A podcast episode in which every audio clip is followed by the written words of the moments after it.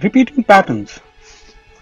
Do you know that each one of us has programming of behavior based on our emotional triggers? Example, when you go shopping, how do you decide it's the right time to buy a shirt, a dress, or a showpiece for your home? Do you remember the last time when you made an impulsive purchase? Can you think of times when you were passing by McDonald's or a candy shop and you were unable to resist the temptations? What kind of emotional triggers were involved? What were the visual or auditory cues that made you decide? Each one of us has unique behavioral patterns that kick in when such situations happen.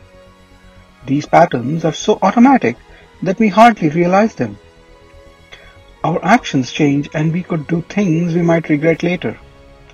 Example, when going for a dress purchase, I might have a pattern such as seeing the dress, visual, imagining myself wearing it, or visual, feeling confident and happy, imagining my friends appreciate me for wearing it, hearing feedback, waiting for two hours, time, imagining myself wearing the dress again, visual, decision made.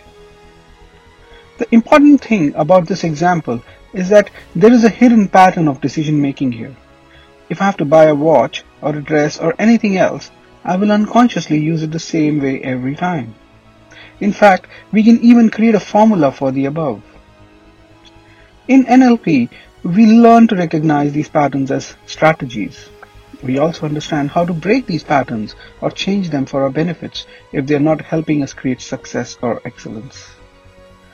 What can you do and how you can learn more?